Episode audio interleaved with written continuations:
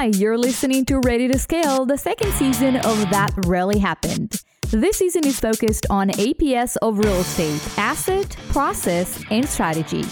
Each guest on the show will reveal the assets they invest in and why they chose to do so. From multifamily to industrial, self storage, mobile home parks, and more. Then they'll uncover the processes, tools, and systems they've used to build multi million dollar businesses. And finally, they'll uncover new, unique, and exciting strategies to invest in real estate, from co working to buy and hold, fix and flips, co living, and much, much more. Now let's get the show started.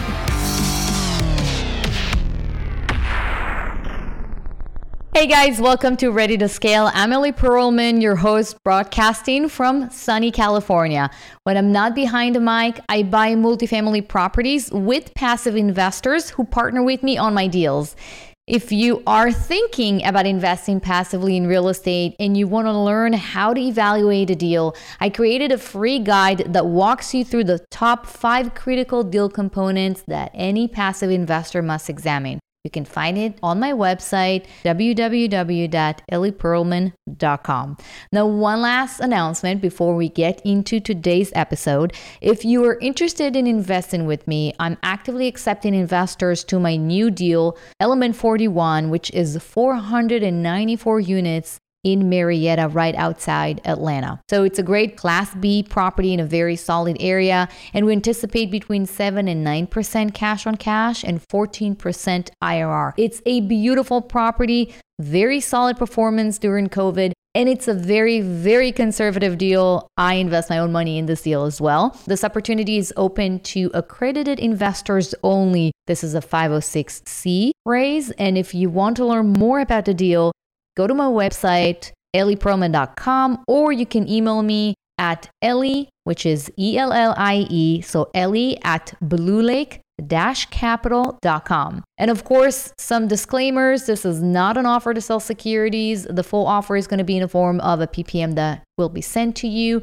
And I'm not a registered investor advisor. Every investment has some risk to it. So, you know, always consult your investment advisor, your CPA, your lawyer, etc. All right, let's get to it. So, today we're going to talk about the latest changes in the real estate market and I've done that before since COVID started and every by the end of every month I shared what I'm seeing in the market, especially in the multifamily market, which is the market that I live in. And so, now I'm recording, it's August 30th. So during the month of August, what I've seen is higher volume of deal flow.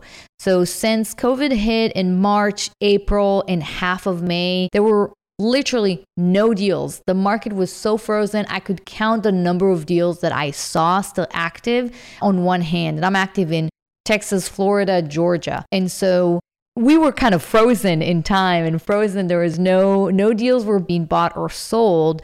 And that was until i would say mid may and then starting kind of i would say around 10 or 15th of may i started seeing more and more deals. And that trend has increased during june and july. And august i've seen a pretty big move and a big increase in the volume of the deal flow. And it actually makes a lot of sense because as time passed, you know, as we have another day and another day, and another month going by where we can actually see how real estate is performing in general, how multifamily is performing in particular, and we see how solid multifamily is, buyers and sellers were able to see that occupancy is still high for the most part in class A and B, maybe not so much in class C and D. Collections, again, class A and B are very high, 93 to 95% nationwide. In our properties, it's between 93 and 99%, depending on the market and the property.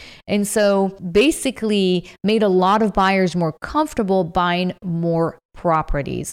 So that's the first thing that I've noticed during the month of August. The deal flow has increased significantly. A lot of the sellers that put their deals on the market and paused it during COVID put the deals back. I see a lot of new deals. I see deals that were active right before COVID and then were taken off market. They're all coming back. There's a lot more deals that I see in the market right now. In terms of discounts, I would say I don't really see any discount, maybe a little bit if the properties are struggling, but for the most part, the seller's point of view is listen, discounts are supposed to mitigate the risk of acquiring a property and not being able to collect rents, but we've proven that during COVID, rents are increasing many times. Occupancy is high, collections are pretty good, pretty solid. So a lot of sellers don't feel the need to really extend and, and sell the properties at a high discount. The few properties I've seen closing during March and April, I've seen no more than I want to say three and a half to four percent. And right now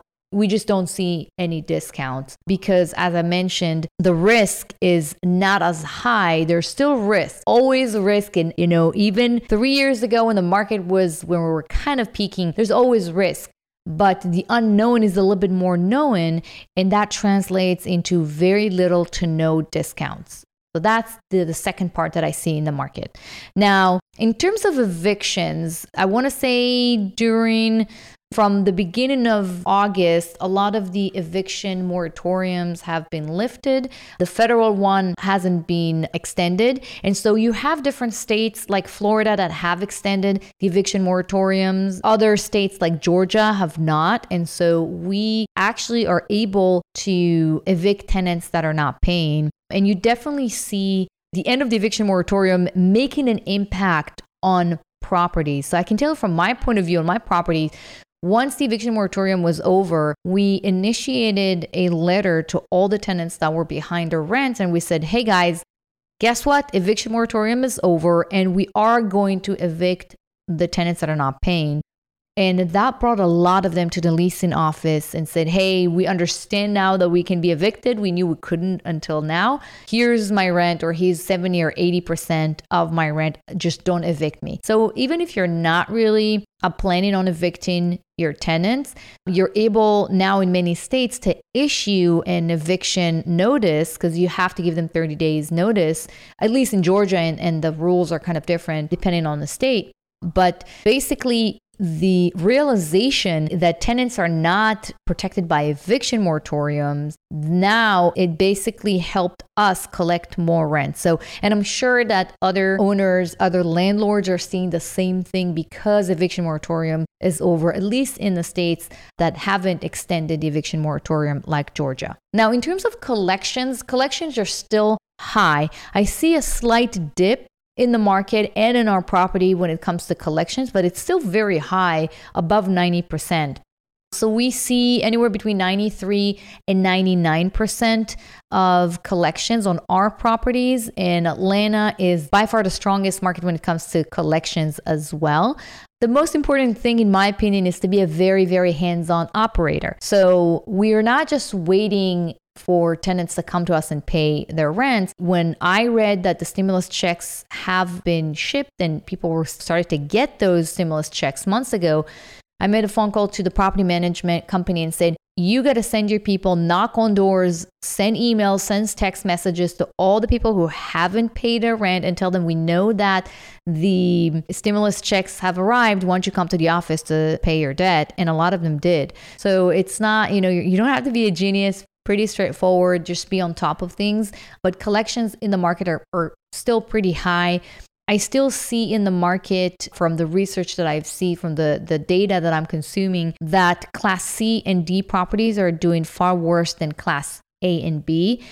I and Blue Lake Capital, my company, we only hold, for the most part, we hold class B assets. So I, I, I can testify, I can tell you what's happening with Class C, but f- only from what I read and, and from conversations with fellow syndicators and sponsors, Class C are not doing that great. It's not 50% collections, but it's still it can be in the 80s maybe high 70s it's not always in the mid to you know low to mid or or mid to high 90s like we see in class b assets some class c are still doing great but some of them are struggling and it makes a lot of sense to me because the tenant base in class C, you know, a lot of them are working in part-time jobs or in the service industry and those tend to get impacted by COVID, you know, the hardest, just the reality. So that's what I see in collections. Again, class C and D are suffering, class A and B are very strong. uh, when it comes to collections, we see a slight dip compared to the previous couple of months,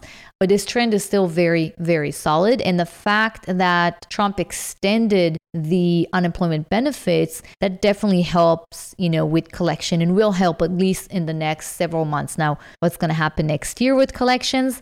Nobody knows. But for now, it's pretty solid. Now, in terms of occupancy, occupancy is actually still very high. We see a little bit of a dip in the market when it comes to occupancy. On our properties, we actually see an increase in occupancy, but we're just again very hands-on operators and we make sure that tenants love the team, you know, that we have on site. But occupancy, generally speaking, in the market is dipping a little bit. And that's understandable because so far you couldn't evict anyone. So nobody wanted to move because they knew if they lost their job, they can't just, you know, skip and go and live at another property because they are not going to qualify. They don't have a salary anymore. So tenants actually, their tendency was to stay put and not move. Now that you can start evicting, we see a slight dip in occupancy because of that. Again, it's still very high. I don't see any property in the market that goes down to 60 or 70% occupancy, you know, down from 95, but you have a slight movement. Sometimes you see markets with an average occupancy of 95, now it's 94, 93, still very high, but we definitely see a dip and i think it's a temporary dip because once the economy is back to normal which we don't know when it's going to happen we're going to have more people applying and, and filling up those empty units. Now, the last piece I wanted to talk about is the bad debt or what we call delinquencies, which are all the unpaid rents and fees. This number is actually going up a little bit in our properties, but also in the market. And it does make sense because as time goes by, you have more months of more tenants that are not paying the rent and not paying the fees. So I would say that since the eviction moratorium has extended, in one property, we're able to collect 50 to 60% of the outstanding bad debt because now tenants knew that they could be evicted. So they rush to the leasing office and pay their debt. But generally speaking, just from you know looking at deals around me and analyzing their financials, I do see an increase in bad debt. It only makes sense because you have every month you have more people losing their jobs, and so you have more people that you know still can't pay their rent. It's still I don't see a major you know, huge delinquency right now. It could be a little bit too early. Normally speaking, you know, anything above 3% of bad debt, I would say is pretty high. So we don't see, you know, anything around 3% generally speaking, but of course there's some properties that, you know, their bad debt increased.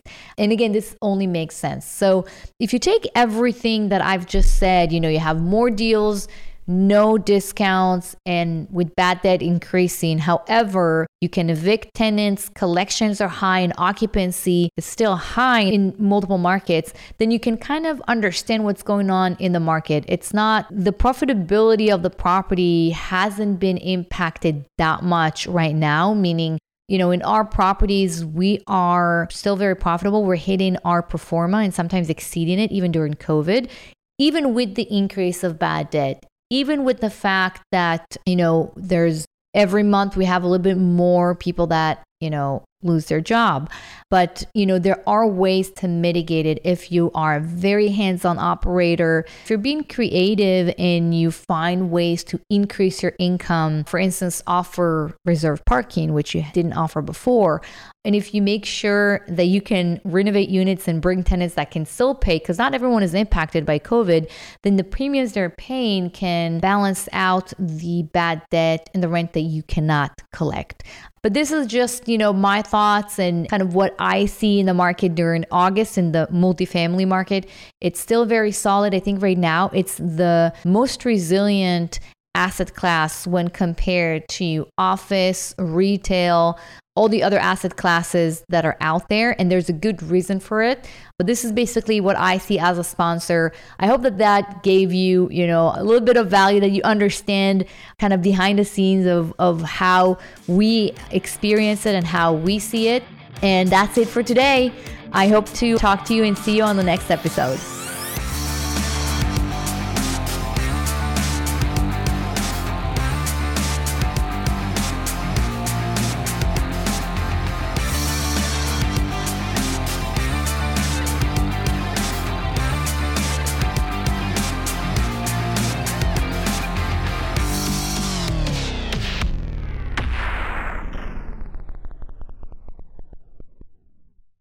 This podcast is a part of the C Suite Radio Network. For more top business podcasts, visit c-suiteradio.com.